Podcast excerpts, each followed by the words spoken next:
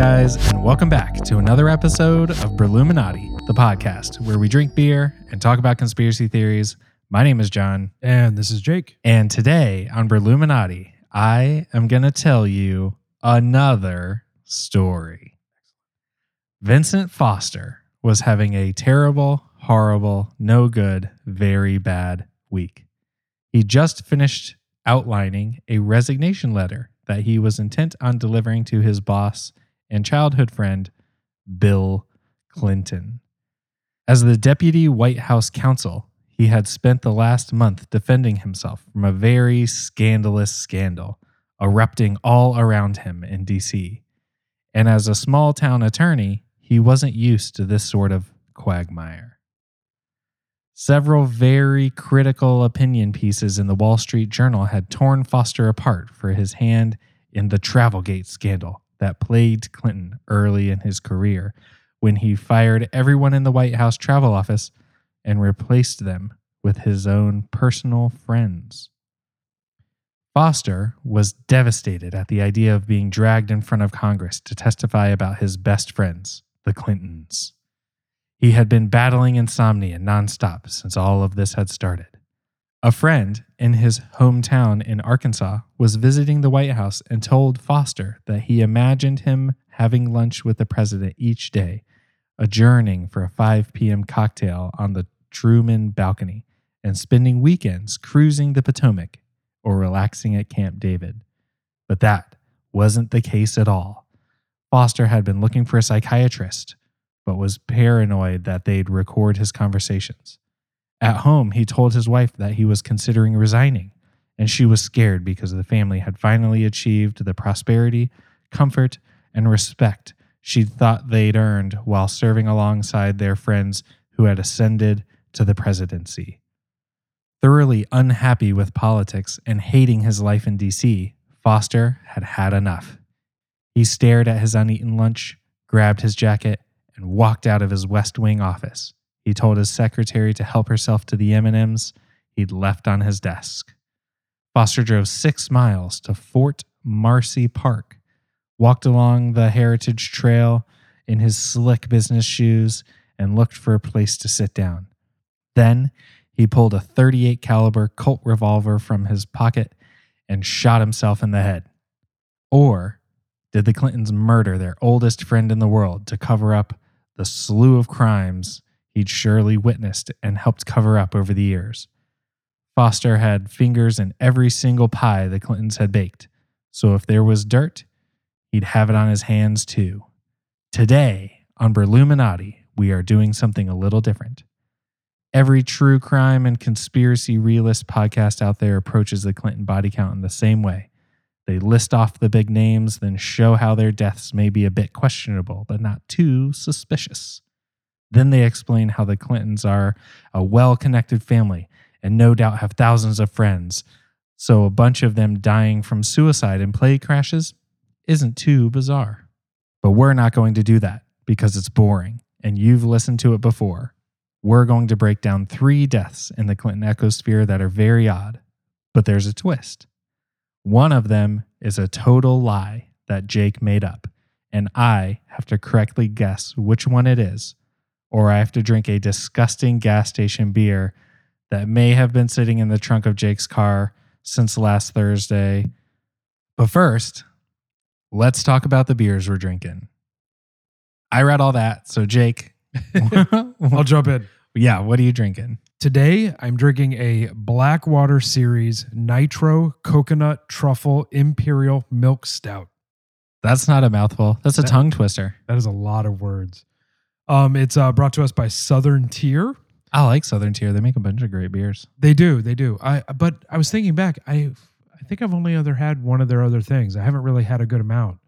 Yeah, I feel like I've talked about Imperial Pumpkin and Warlock on here before. Okay, I've had the Warlock, and yeah. I think they did a bourbon barrel aged Imperial Pumpkin last year or something yes, like that. Yes. I do remember that. I've had those, but I haven't really had any of their other kind of. I only I've only had their stouts. Yeah, those two are all I've ever had. I think Okay. really. Other times I'm in like the grocery store or the bottle shop or Yeah. whatever, and I see something Southern Tier. I'm just like, oh, They have that 2X IPA. that I see all the time. Yeah. Yeah, that Yeah. that's right. They do have Yeah, that. I've never I've had it, just yeah, I've never gotten it. I mean, it's I feel like they're from like the lake effect part of New York, yeah, right on the right on the lake. it's like Buffalo area or something. Yeah, it's um it's lake water or uh Lake water.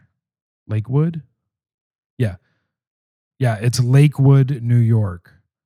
So right on the uh right on the river, bottom west southwest corner of New York. Really kind of a dead zone of an area. There's not a lot going on there. Yeah, I used to drive right through there all the time when I lived in Pittsburgh and I would go up to Buffalo and I would just go right through there. Okay. They have apparently an auxiliary location in Pittsburgh, Oh, okay. Yeah, makes sense. which I didn't know. Yeah. Pittsburgh, great town. Um, but Lakewood is in Chautauqua County, which I just learned that uh, Chautauqua is Iroquoian language, uh, and they literally have no idea what it means. So the entire county is named after a word that they have no origin story for. They don't know where it came from. Wow, that's surprising. Yeah, the the whole language died during the French and Iroquois War when they were fighting over beaver pelts in the area. But the uh, the beer's great. It's definitely living up to the whole nitro coconut truffle thing. It's got this really thick, um, not almond joys. What are the things that are like almond joys that are super coconutty? Mounds. Yeah, mounds. It, it tastes like a mound. Oh wow. It's- Okay, that's I what it- love mounds. It's like a very dark chocolate, coconutty, truffly taste. Um, So, like- fun fact though, real Yeah. quick about where the Southern Tier Brewery is. That's in New York. yeah, This is like within spitting distance of where my family immigrated to in Really? Pennsylvania originally. Oh wow. Okay. Yeah. Right over the border. Yeah. Yeah, my family's from Port Allegany, Pennsylvania. Oh yeah, Allegheny. Yeah, that's right there. And it's like yeah, it's like right there. It's very it's close. That's so surprising. It's pretty rural. There's not a lot going on there. I think when I looked up the town, there's about 3,000 people.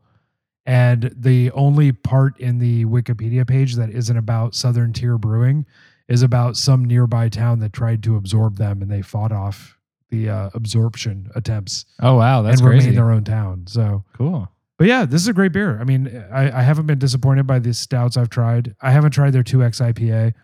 Uh, I will at some point, I'm sure. Um, it's good. It's a nice standard stout. We're getting at the end of stout season here. Yeah. I'm holding on a little longer than most because it's like my jam. Yeah. I feel like you can still kind of ride IPAs through most of the year. Yeah. you know, yeah. it's like when you get into summer, you have to go basically just drink juiciness. But but no, you can start doing the tropicals. You can do the little bit lighter ones. You can grab those sessions and stuff like that. sure. Um, Firestone Walker, yeah. um, Mind Haze. Which is great beer. Yeah, and I've been wanting to try the double now really bad. Yes. Since I've had Which they it. do have at the Harris Theater next to my house. I saw. I I saw that they just picked up the Yeah. double. yeah. So they had this Um, they had the normal one for a while, but now they have the double. So Yeah, but I but I do hang on to stouts too long. I'll I'll drink a stout in August. I don't care. Uh, I'm still a fan, e- even though after the first one you're kind of breathing a little heavy. I'm still, you get a little sweaty. Yeah, I'm still holding on to it. You know, so Yeah. yeah. But uh, what do you got over there? Well, in typical me fashion, I got another IPA shocker. So if you haven't figured it out yet on this show, basically you're just going to hear about a shit ton of IPAs and some stouts. yes, that sounds but about no, right. we we're gonna branch out eventually. I know I've said I wanted to do I want to do some Radlers. I want to do some more Gozas. I want to do Yeah. some summertime shit. I have some Gozas in the fridge, You do. so they are gonna come out eventually. and and what brewery are they from? From Sycamore. Right, right. I'm sorry. So eventually, I will stop talking about Sycamore and I will stop talking about IPAs at least for a little bit through the summer, so we can talk about some other well, if they stop putting out new beers, we'd we'd hold off. But I know. Yeah. The IP thing just exploded so much. There's so many. And, and I just love this style of beer so much. It's like one of those things where I didn't really like it when it first came out because I didn't like that very old school pine tar, piney flavor, Sure. you know, Yeah. that we've kind of talked about. But once the New England style started coming out, the juicy, the hazy style, the tropicals, all of this Yeah. stuff that's like really fruity and clean, has a little bit of dank to it. I'm just like, I'm so, I'm running Right. in that direction so hard. yeah, Like, I don't care if it's horrible. I would rather drink that. You know, you know what I mean? But I went with a brewery that I personally have never drank a beer from before, but Jake has and Yeah. touted them so high that I was like, I was in the beer store and I saw this and I was like, you know what? Fuck it. Jake said this beer's, you know, this brewery's dope. So I'm going to give it a grab. And so I did. So I have the Tropical Blender IPA from Clown Shoes. Clown shoes. Clown Shoes. and God, this can alone is going to be hard to describe. It has like an entire Yeah. novel's worth of writing. It's a on it. graphic novel, ridiculous. Yeah. Um, but it has really sick art, which is part of the other reason I grabbed it because I was like, oh, fuck, this is dope. It basically has the Grim Reaper and like a tattered up, you know, shawl on him. And then he has, you know, a cowbell and, and like a big scythe with like a beating heart on the top of it or something. And then the other hand, he's holding up a blender. And then behind him, it's a bunch of like cream and yellow and orange. And it's just a bunch of blenders and skulls and stuff. Like it, it's really cool. Like the art on here is sick. But at the top of the can, it says Tropical Blender IPA, an India Pale Ale with guava, pineapple, and mango. Uh, it's a limited release, apparently. And then it has this whole like paragraph about this beer. It says blender series, and then it says Grim isn't who you think he is. Well, yes, he reaps, but there's more to him than that. He's got layers. He seems cut and dry, black and white, but that's a facade. He's an audiophile, a devotee of French cinema, a passionate cowbell player, and a collector of first edition Russian literature. And you know what? He makes a mean fruit smoothie IPA. Look, this is so silly. I love these dudes so much. Awesome. If you thought Grim could handle a scythe, you should see him with a blender. this one's got mango, guava, and pineapple purees, perfectly tropically blended. Sure, we get it. You've heard a lot about the guy, and you're a little afraid of the Grim, but don't fear the blender. And that says Blender series. It's just so silly. Like every, I like everything about this. Like it just has a very good attitude. So Um, uh, they sell. I just I was looking at their website because I was thinking these guys should sell art prints Yeah. of these cans, and they don't, which is Oh, disappointing. yeah. But they have a "Don't Fear the Blender" T-shirts on sale, half off right now. And this isn't a promo. I just noticed this. Oh wow. yeah. I, think need you, an extra large. You should get behind this. Let me check okay. it out. Yeah, I'm going to. It also has their mission statement on the side of the beer, which I, I think is really cool. Like I wish more companies would like put their mission statement on here. Yeah. And this is kind of a cool one. It says our mission is to produce beer without pretension while being free and a little crazy. Yeah, that's what it says when you when you go to their website. It says beer without pretension since 2009. That's cool. And so this is a 16 ounce can, so one pint, 7% ABV, brewed and canned by Clown Shoes Beer Company in Boston, Mass. and Windsor, Vermont. They are part of the Independent Craft Brewers Association. And it's a smoothie IPA with guava, pineapple, mango puree, and lactose. Yeah, I, I highly recommend the company. I mean, everything I've had from them is weird and good and amazing. Yeah. And I just saw on their website they have a a beer called Origin Story, which is kind of a black and white crazy kung fu kind of label, and it's a barrel aged IPA. It's an IPA aged in bourbon barrels. It says rich and complex notes of bourbon and oak mingle uniquely with subtle hoppiness and sturdy, slight sweet malt backbone. Ten percent. I would drink that. Yeah. Sounds interesting at the very least. Yeah, they have a lot of cool, uh, a lot of cool looking beers. Yeah. So when I poured this beer out into the glass, the first thing I said when I looked at Jake, I was like, this looks like straight up like a mango apricot Like chutney. blend. Yeah.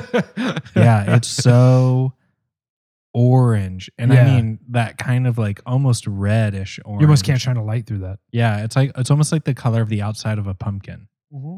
It's very, very yeah, it's a very good orange, description. ready orange. And I would say it's very heavy. Like Does it taste orange? You know how sometimes you get those IPAs that are that weird off mango color, and you taste it, and it just tastes like that color.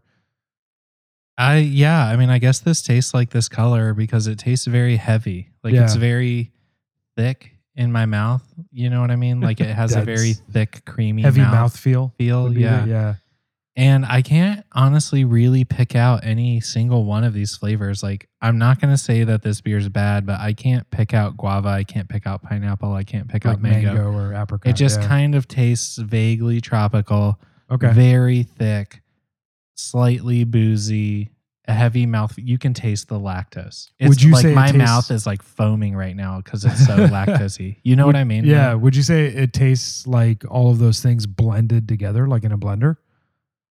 No. No, it's just kind of like a nondescript. Yeah, it smells a lot Tropical more like equator it than fruit. it tastes like it. Huh. Okay. A- And even now that I smell it, just kind of smells boozy. Huh. Okay.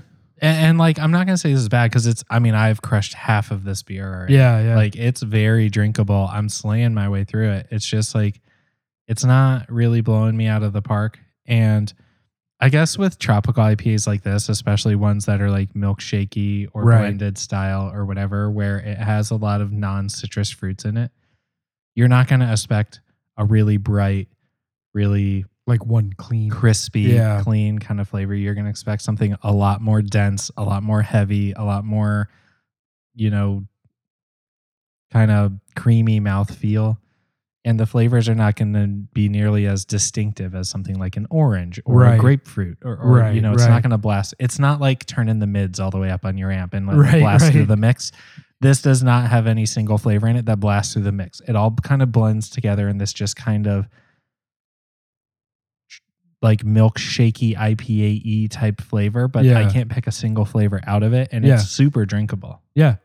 You know, you know what um kind of citrus milkshake IPAs remind me of, and this is a very weird comparison. What? Do you know why they popcorn ceilings? Because it's cheaper. Uh, I mean, that is yes, that is one big part of it. But do you know do you know why it's cheaper? Because it's cheaper than finishing and painting a ceiling. Right. And what's why? Because you have to pay people to finish. and Exactly. You have to like ceiling. hire a dude who knows what he's doing to come in. And popcorn, you just spray it up there. Yeah, And so like milkshake citrus IPAs are the like spraying popcorn over the top of something to make it look nice and solve a problem, but it's not like this clean, super finished, excellent thing. You know? I yeah okay. You yeah. know what I mean? Yeah. Like Yeah. look at your ceiling right now. Like you have very clean corners. Yes. It's done very well. There's no Yeah. for for the for the listeners at home, there's no popcorn up there. It's a smooth ceiling. Yeah. I actually have a finished garage too. Yeah. So I mean, So that's kind of what it reminds me of, you know, and they can do the same thing with bourbon barrel stouts. You can get like a chocolate cherry banana bourbon barrel stout and it just tastes like brown with some bourbon in it, you know? yes. And so it's like, Well, it's like that Neapolitan stout you Yeah, had that one time, and it didn't taste like any of that. It just tasted Right. like metal. right, exactly. It was just pennies, just Yeah. a bunch of pennies, you know? Yeah, I've gotten a number of fruited milkshake IPAs recently, and they all kind of kind of had this thing going on with them where it's not like I can pick out a really particular flavor. Right. Like I had a like a black raspberry milkshake IPA recently, and it just sort of tasted like purple yeah. and IPA.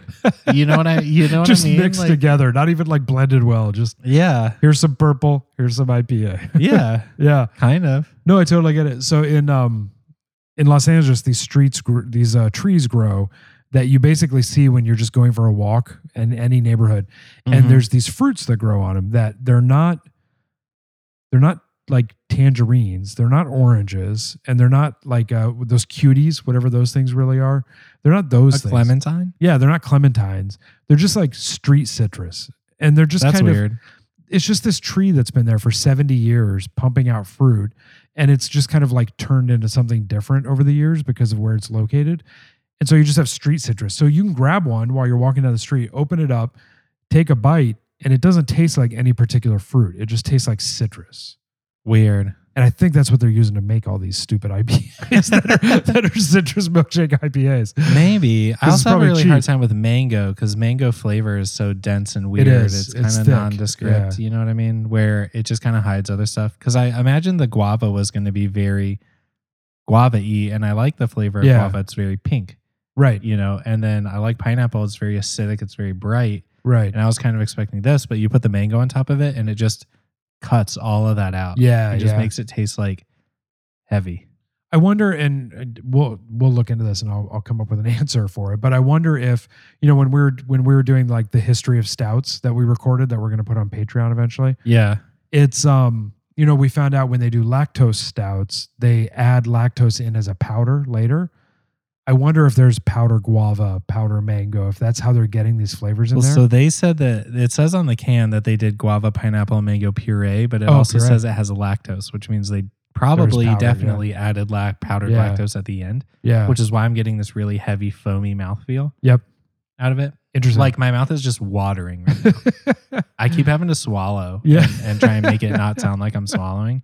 there's like yeast replicating in your on your tongue right now. Yeah, like my mouth just feels so That's funny. heavy and coated in something and Yeah. kind of wet and kind of Huh. frothy. Like Okay. I'm like foaming at the mouth almost. You know what I mean?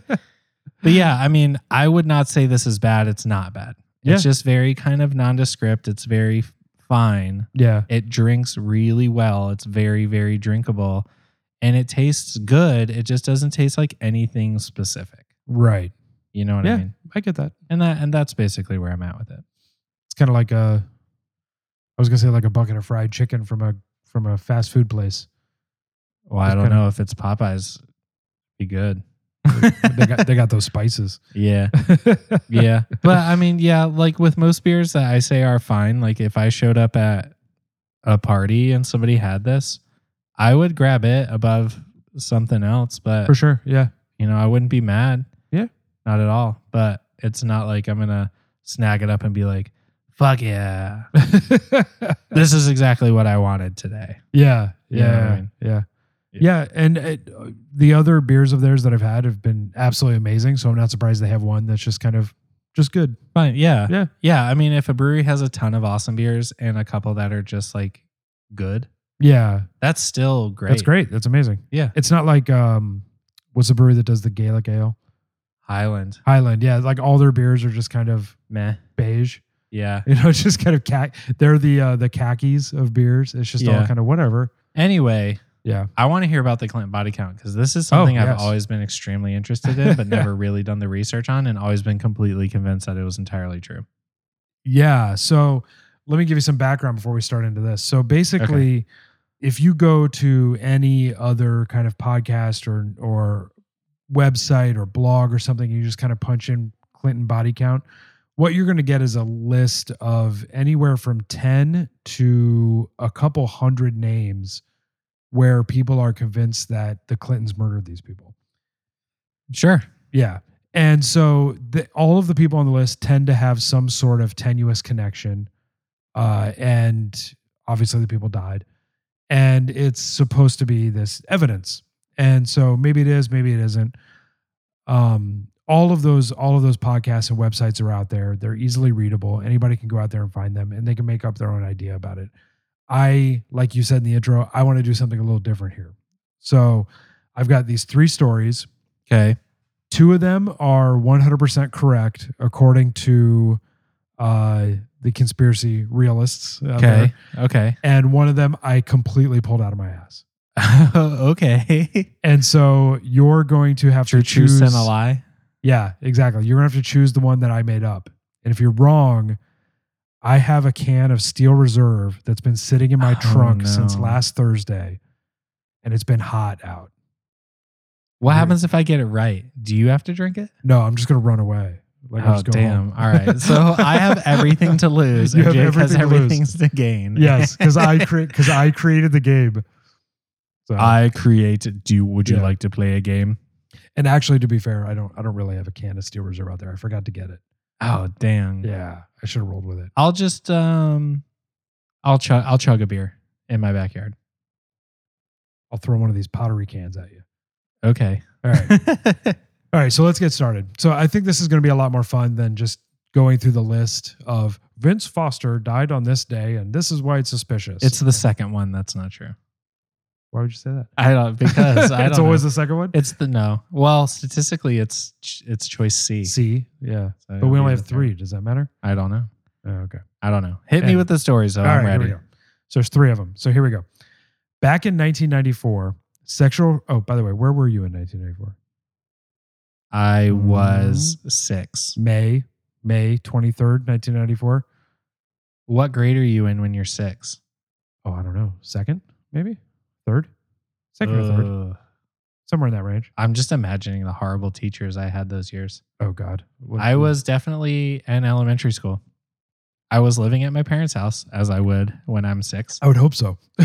I was playing I was playing hockey, having a great time. You're Didn't playing have- hockey at six. Yeah, I That's started awesome. with playing when I was four. That's really cool. Yeah. I gotta get my kid in soccer or something. Oh, no, Not hockey. No, yeah, probably not. Too many injuries. She's too small. She's like she's like Tiny. 26 pounds. She just needs to play like that sport where you twirl around in tutus Oh, the- with the, The Will Ferrell like bow dancing thing. yes. Yeah, That's she'll- what she yeah, needs. She, we'll I feel that. like she's one of those like forest wisp spirits that needs to do that. she definitely She's is pretty cool. a whistle. All um, no, right, I, so I was in elementary school. okay, so you probably weren't sexually harassing interns. Probably not. Probably not. Okay. All right. No. Anyways, so back in 1994, sexual harassment lawsuits were coming at Bill Clinton faster than new grunge albums were hitting the shelves. The latest was brought by Paula Jones. She accused Bill Clinton and an Arkansas state police officer named Danny Ferguson of being in cahoots and that Clinton had propositioned her for the sex. Dun dun dun. Totally realistic.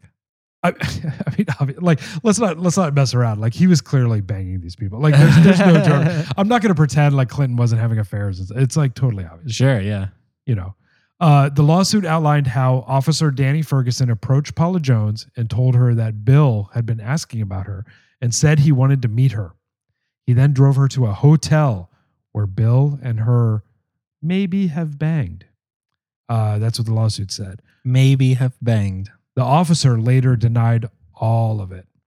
On May 6th of 1994, Jones filed her lawsuit, and on May 11th, Officer Ferguson's ex-wife, Kathy Ferguson, shot herself in the mouth at her boyfriend's house. Holy shit. They found a letter in her hands that was basically written saying that uh, I hate you, you effed up my life, blah blah blah, and it was written to her boyfriend, who is not the Arkansas state trooper who lugged Paula Jones out to the hotel. This is an entirely different man named Bill Shelton, who a month later, on June 12th, day before my birthday, if you want to send presents, the boyfriend, Bill Shelton, went to her grave and shot himself also in the mouth. Holy shit. Then, the very next day, Nicole Brown Simpson and Ron Goldman were brutally murdered at OJ Simpson's house. I'm looking for the connection here. What's what's happening? I'm just saying, these were a couple murders that happened. all all at the same time. Yeah. Okay. And so there is a pretty big theory out there bouncing around that I'm going to get into right now. It's pretty clear that Officer Ferguson had been acting as a driver for Bill Clinton and bringing him women to have affairs with. He approached Paula Jones and brought her to Bill.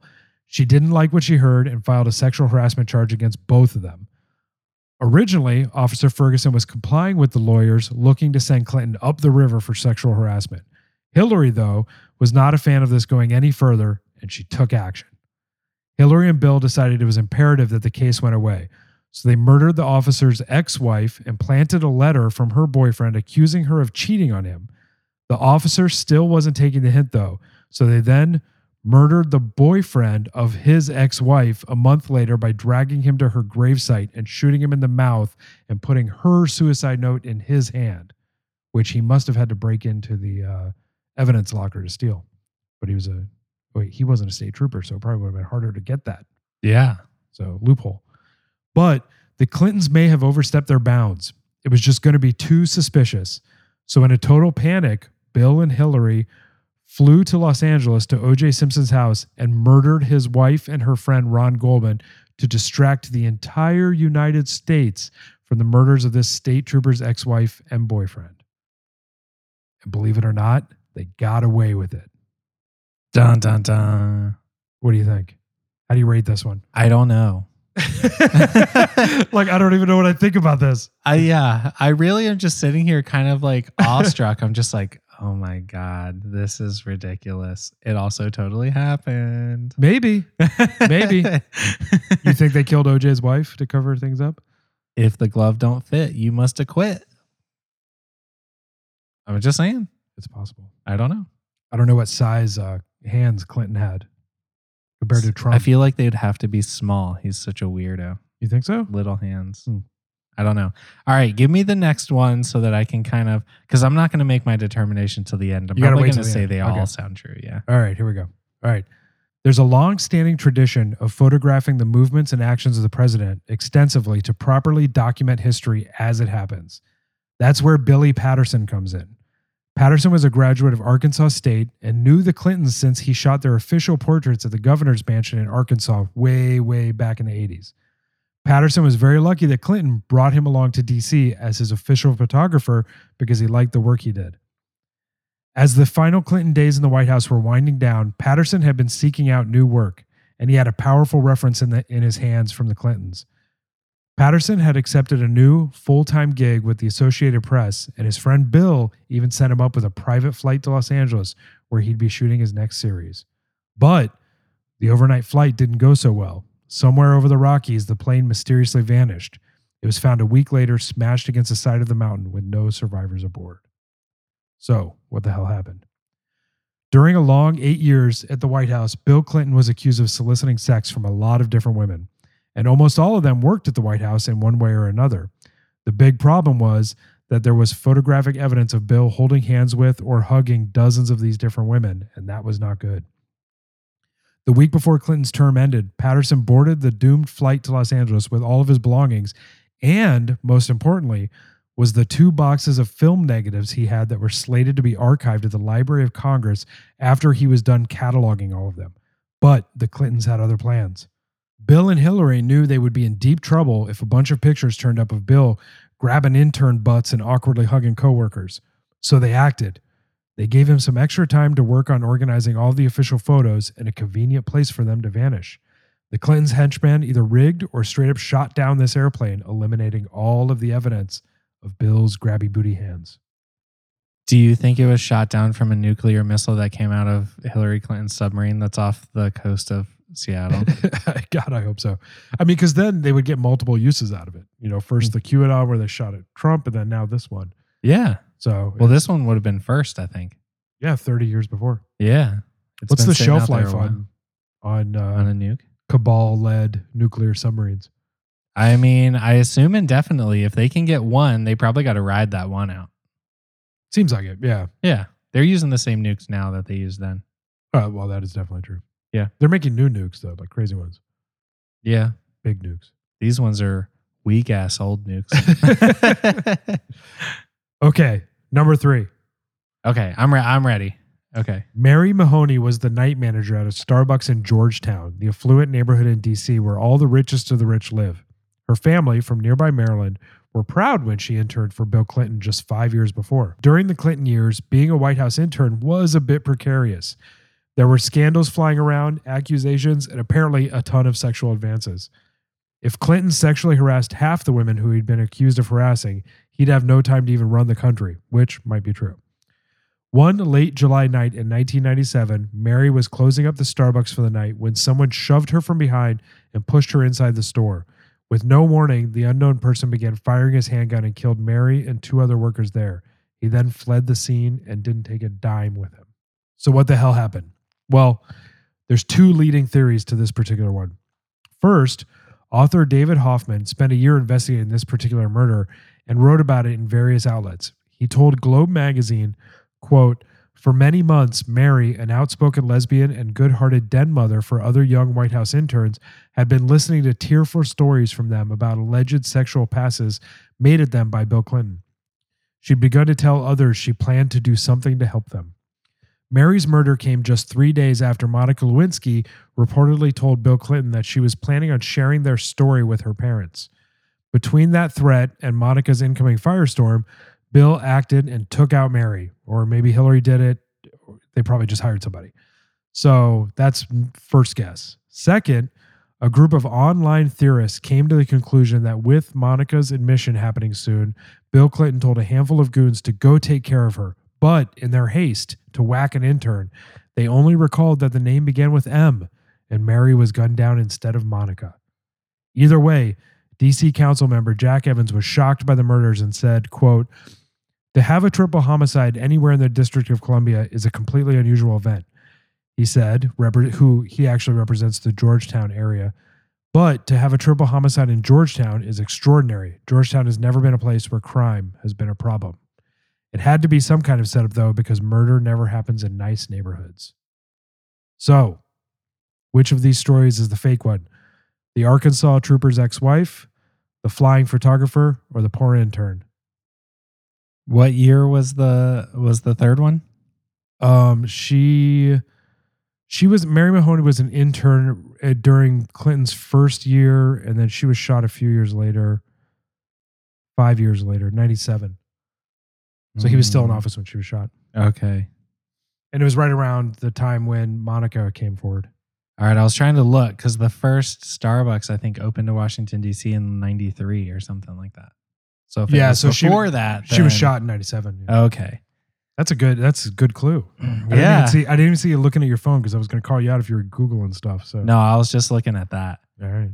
Okay. Oh man. All right. Which will it be?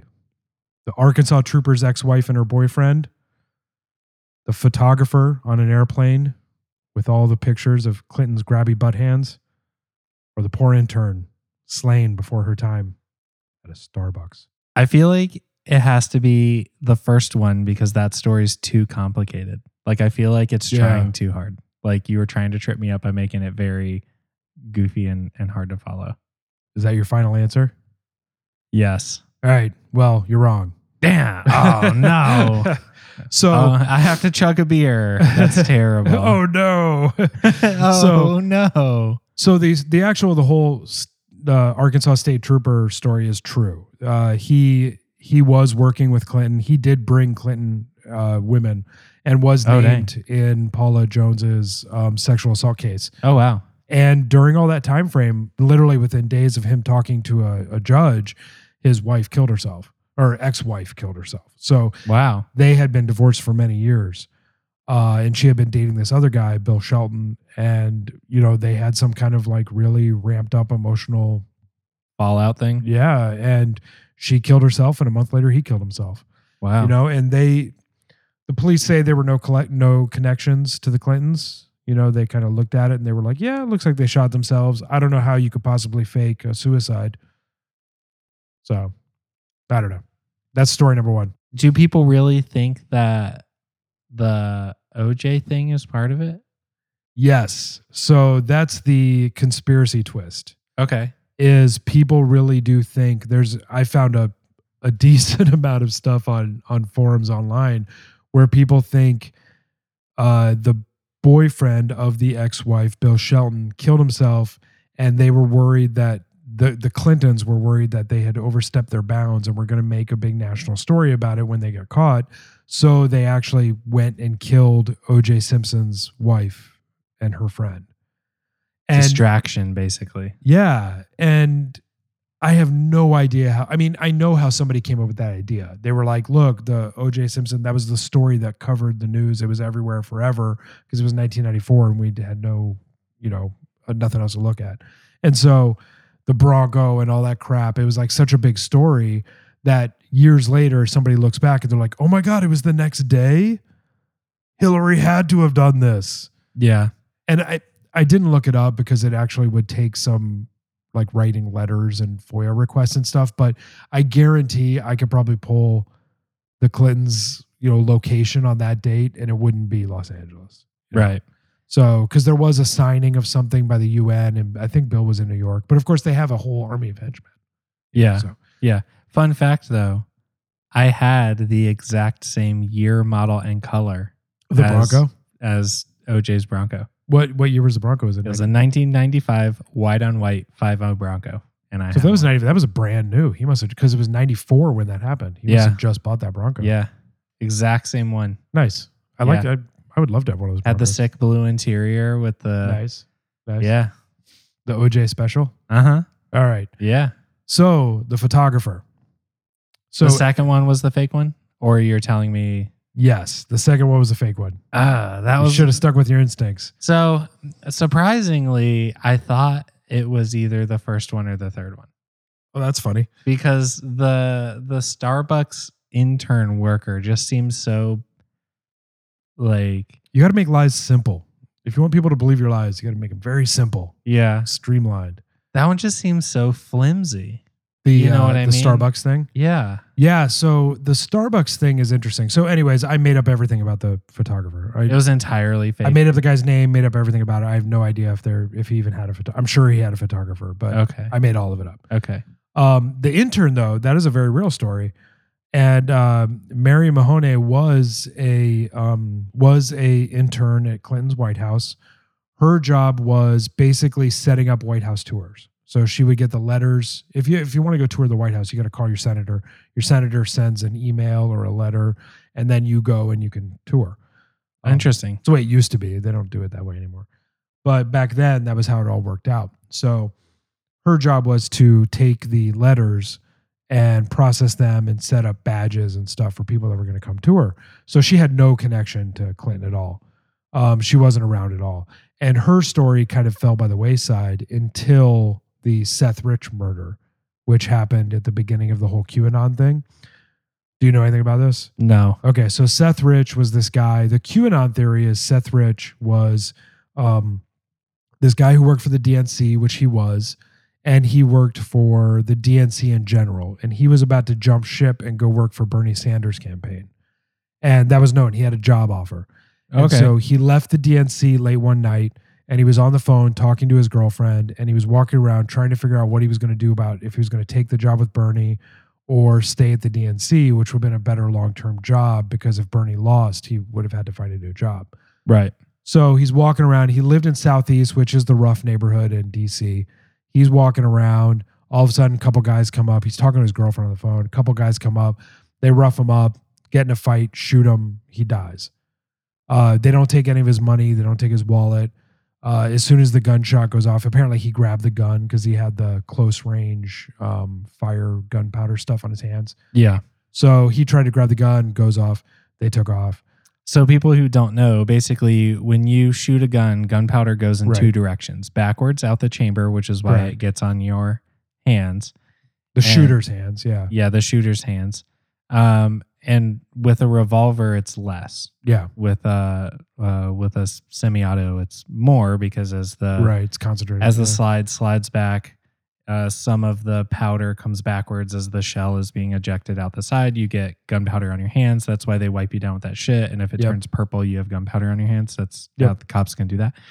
The other side of it is that um, just scientifically, you know, the way gunpowder works, uh, it's not a very efficient method of creating propulsion, Right. right? yeah. I mean, they can Most of the power is lost. Yeah. yeah. So um, if you're really, really good and you do a metric fuck ton of research uh, about it, you can get it down to the part where you can basically make sure you very select like a very nice, expensive powder and stuff like that. So that when you shoot, all of it burns basically the instant the bullet leaves. But Oh, there's okay. there's two higher probability situations. Either you don't have enough powder, so it all burns up before the bullet leaves the barrel, and then you have basically an under velocity Right. projectile, which is how we have stuff like subsonic ammo, Yeah. because they do it on purpose. Uh, and then the other side is, which is very typical with like manufacturer pre-built, you know, type ammo. They just put whatever's cheap or whatever they have a lot of that's reliable in, and the you know you can use that same ammo in twenty different, you know, a million different handguns, Right. and dependent upon the length of the barrel, more or less of the powder will get burned. And so Yep. typically powder shoots out the end of the barrel, and that's how you end up with a giant fireball coming out of the end of your barrel because Right. that's powder burning in the air. Yep. And that's how if you're getting shot at and you have powder on you, Yeah. You know, he had powder burns on his hands because the Right. powder hit his hands as it was igniting. And they know how close the proximity you are to the gun when that goes off, those kind of things. Yeah. So, they can figure out what kind of powder it was, Yeah. how far away you were, and all this kind of stuff. yeah. So essentially what happened with Seth Rich was all of that. Like the guy was probably just killed in a messed up robbery. Yeah. But and then everybody ran away and they didn't take a shit. Yeah, exactly. Yeah. But what happened was uh, Julian Assange from WikiLeaks said in an interview with somebody that, um, you know, these kind of murders happen all the time that are politically related. Look at Seth Rich. And he just mentioned that off the cuff. And so that turned into a thing that everybody grabbed onto. And they turned it into a thing like, well, if Julian Assange thinks so, it must be some sort of insider knowledge because he's WikiLeaks. Right. And so they just assumed that he knew what he was talking about and ran with it. And so then Sean Hannity and all these other people started covering this thing as like a DNC murder. And so the the prevailing theory is that he took a bunch of information from the DNC and tried to sell it to somebody or do something with it. And so he was shot. Yeah. Um, probably not. Who knows? It's it's who knows? It's possible. But anyways, when they found this intern for Clinton who was shot in this Starbucks thing, people related it directly to Seth Rich because it was a very similar kind of no money was taken. It was a very sudden, horrible murder in an area where that doesn't happen very often, and they just ran with it.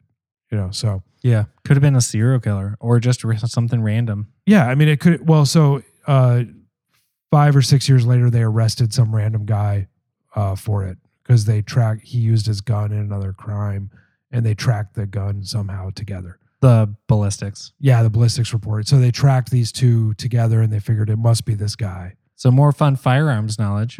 yeah. when a projectile hits a body, they can pull the projectile back out, Right. store it, and then they can use like pictures and I mean you can do it on paper Yeah. basically, which is how they would have had to do it back then, but they do it by taking pictures and imaging and shit now, but basically they can use projectiles that they've recovered from bodies and stuff in the past. I mean, this is basically some CSI shit. And Yeah. it doesn't happen exactly like they do in CSI. Right, right. But essentially, what they can do is if they recover the gun and they pull a bullet out of a second guy and they have the gun, they can take that gun, they basically shoot it into a big tank full of water. And then they pull that projectile back out and they can compare the rings that are on the projectile that the um Oh, yeah, the the barrel has yeah. yeah. the barrel has grooving inside of Yeah. it called rifling and that leaves like a very unique Yeah. trace rings essentially like the spin pattern kind of on the bullet Right. and they can compare the one that they shot into the water against the one that was used in the crime and if they match up there's a huge percentage it's the same gun Right. It's kind of what uh what Batman did in Dark Knight yeah where he pulled the bullet fragments out of that brick. Yes And then but he- it's I mean, not so- I mean, quite like that because that's a frangible bullet and you Right. can't reconstruct frangibles that's that would just be impossible but Yeah. um But it's A- it's any a similar normal- idea of that kind of thing. Like, yeah, any normal, even hollow point or FMJ round or something like that, where Yeah. they can pull the those like markings and rings and stuff off the jacketing of the bullet. Sure. Right. But you could. There's no way we could. You could reconstruct, and at least I don't know of a way, Yeah. unless you have some completely bonkers computer system or somebody's written a program where you can scan frangible pieces. Because what a frangible is basically the projectile hits something and it just shatters into like Right. a million pieces. Okay. And they're really great for using in indoor combat situations because they can't penetrate. Oh, yeah. The first time they hit something, like using they, sh- birdshot. they shatter. Yeah. Like it, as soon as it hits a piece of drywall, it's just going to shatter. So unless you hit a tar- hit a target with it, it's completely useless because it can't penetrate. But if you hit a person with it, they are they're not instantly dead, Right. but they are going to die from bleeding out because this bullet basically hits and just shatters into a million pieces, and you can't get it back out. Gross. Yeah, That's it, awful. It just rips all through you and all these little tiny pieces and stuff. So I thought that's what hollow points do. No, hollow points basically what they do is they are designed to hit and expand. So they um so an FMJ is basically a lead core and it's wrapped entirely in uh it's usually copper. Okay. Or, Full metal jacket. Yes, Yeah. a full metal jacket. The entire lead casing of the bullet is wrapped in some sort of metallic Gotcha. co- coating. And that keeps it one piece yes. all the way through. And so even if you shoot it into like a wall or a brick or a, I literally have one sitting on the bench behind me that I recovered from shooting a while back and it's just dented on the side. okay. And it just it maintains the integrity of the the round. So a human meat bag, it's just gonna like poke a hole through them. Maybe it depends on there's a lot going on Okay, here, but it, yeah. it depends on the velocity and the momentum of the round and Right. the bullet, the what they call the bullet coefficient. There's Gotcha. all this math behind it, basically. Yeah. How heavy the round is, how fast it's going, what your distance Sure. is, all this stuff, whether it's going to penetrate or not. Um, but what a hollow point is is is basically that same thing except that the jacketing ends towards the tip of the round and then the end of the round is kind of dug out so it's Right. hollow in the end and Okay.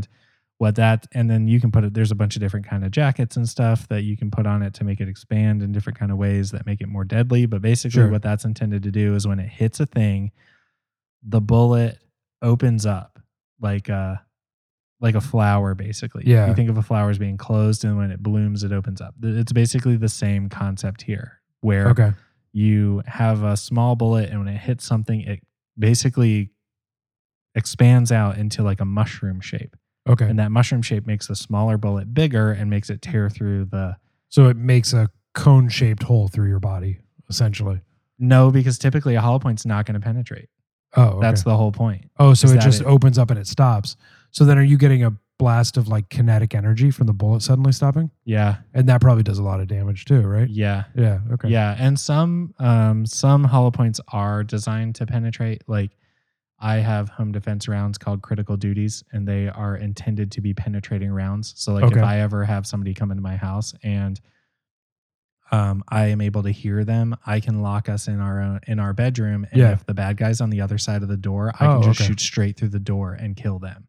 Okay. You know what I mean? We're I don't have to worry about there being something. I don't have to worry about hitting an actual person. Right. I can shoot straight through something and Yeah. hit somebody on the other side. okay. And that's what that round's designed for. But um, and full metal jackets would do a similar thing or whatever. But most hollow points and even stuff like clothing affects it because the hollow point can be, get plugged up by like denim or or Oh, wow. cloth and stuff, and it can prevent it from expanding and stuff like that. Okay. If you ever have any, if you ever want to learn about this kind of thing, there's a ton of people out there that have done all kinds of um, bullet expansion Yeah. videos on YouTube. There's Yeah, all kinds I've of seen some, yeah, the science of it. Um, and I have examples sitting on the bench back here of, of rounds I've recovered. But um, yeah, I mean, Wild. yeah, it's pretty cool. Basically, hollow points kill better, Yeah. and that's the entire point That makes them. sense. Because if you shoot somebody and you have a what's called a through and through, it penetrates all the way through. That's the best possible wound you can get from getting shot.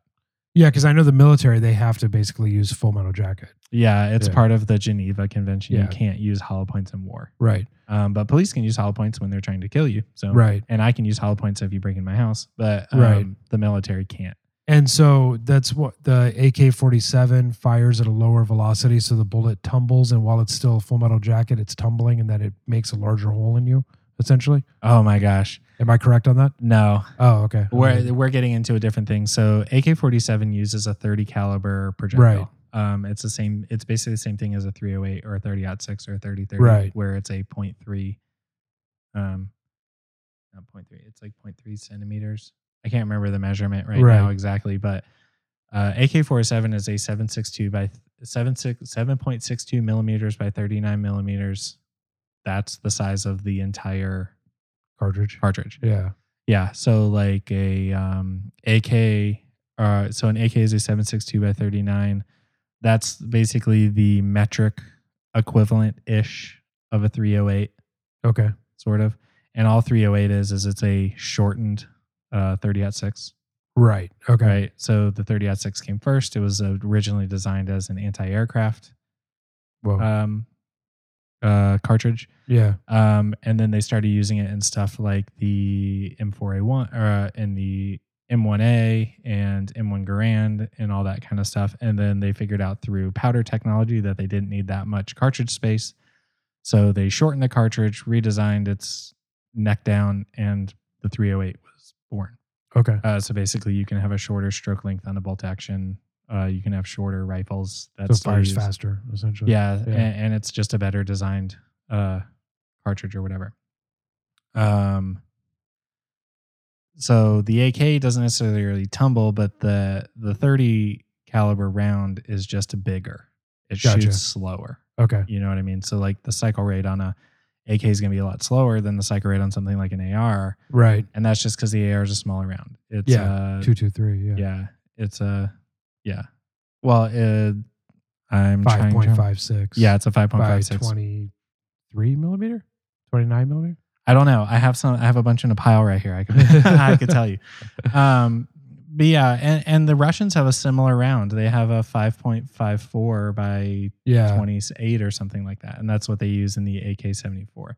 Yeah. Um, and that was basically their answer to our round. The 22 is 22 caliber round is going to tumble a lot more. It's because it's a smaller, faster moving projectile. It's like almost twice the speed Oh wow. typically because it's such a smaller round. It's much lighter, so they need a lot more kinetic energy for it to do what it has to do. Um, but 30 uh, 30 caliber rounds have a lot more momentum, so they penetrate better. So it's like if you come up to uh, it's like the reason a lot of military and stuff like the AK a lot is because that platform is so reliable, and it's like if you have a person uh, driving a car at you and you need to stop them. You're gonna really wish you had an AK because Yeah. you could not only shoot through one door, you could shoot through the entire car. You could Right. go through one door, through the inside, Right, through right. a person, through the Yeah. another person, through another door, and out the other side. And the AK will just blast through all of that. The 22 is gonna stop right at the first door. Yeah, it's like that Navy SEAL movie where you had the 50 caliber. Yeah, He's like, I'm just gonna go through the wall. yeah, yeah, no, exactly. yeah, Yeah. that's crazy. So, but no, I know if and if I had it all written down and had my, I have books on this shit Yeah, because yeah. I don't want to have to remember it. Right.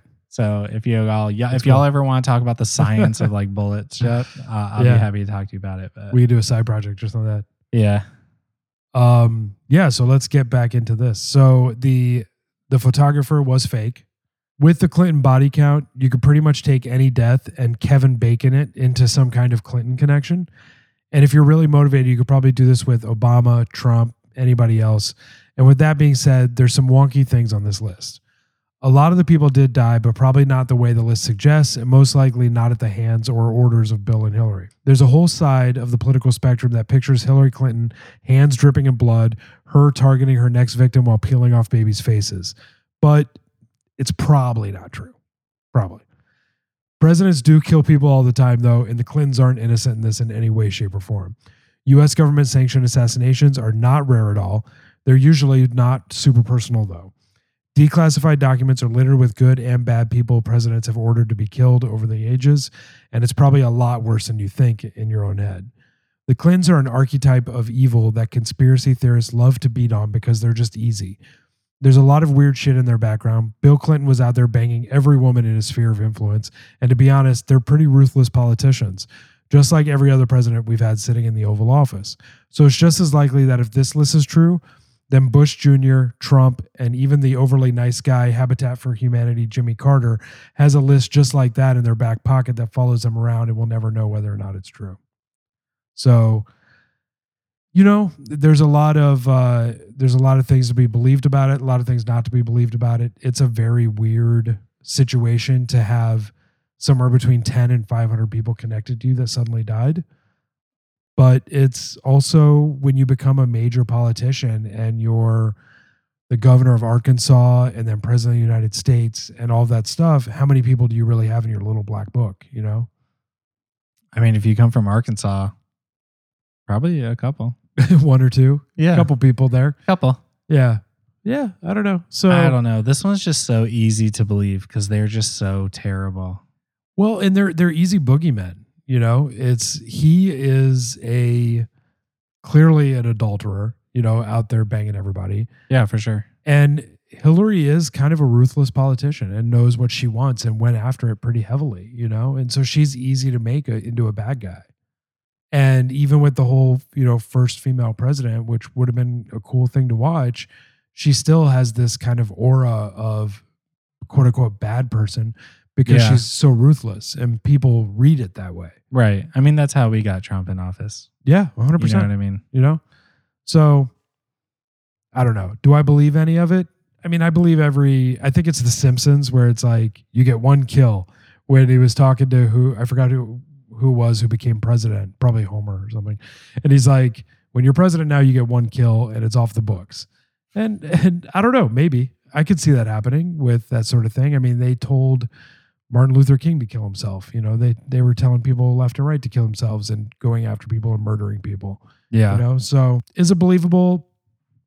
There's some stuff there for sure. But i don't know if adding everybody from uh you know i've seen jfk jr on the list that that singer avicii he was on the list i've seen the guy from Soundgarden on the list. Chris Cornell. Yeah, Chris Cornell. What? Yeah, so apparently Chris Cornell did some volunteering at a anti-child trafficking organization and people said Hillary didn't like it so she had him killed. Um who was the other famous singer that killed himself right around that time? Oh, I Um, don't remember. uh, there's another guy, but yeah, I don't know. but Epstein obviously is on the list. oh, they definitely killed him. because obviously he was trafficking children for Bill and Hillary, and so they killed. Him. That's him. all true. right. And so I mean, uh, who's the famous chef that that uh, also killed himself?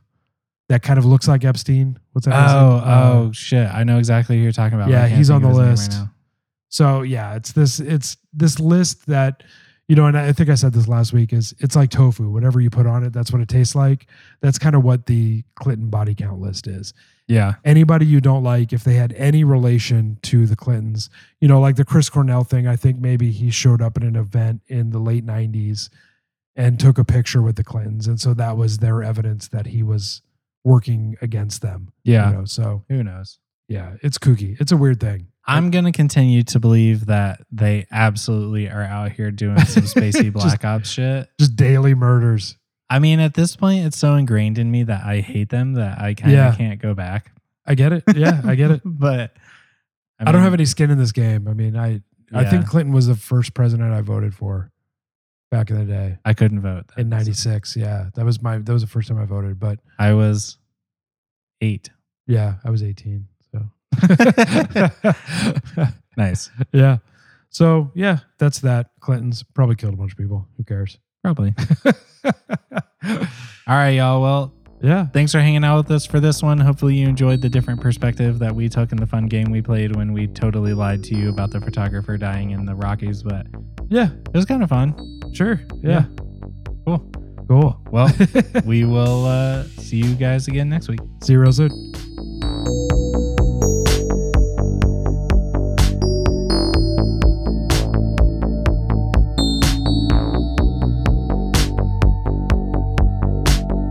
Thank you for joining us for this episode of Brew Luminati.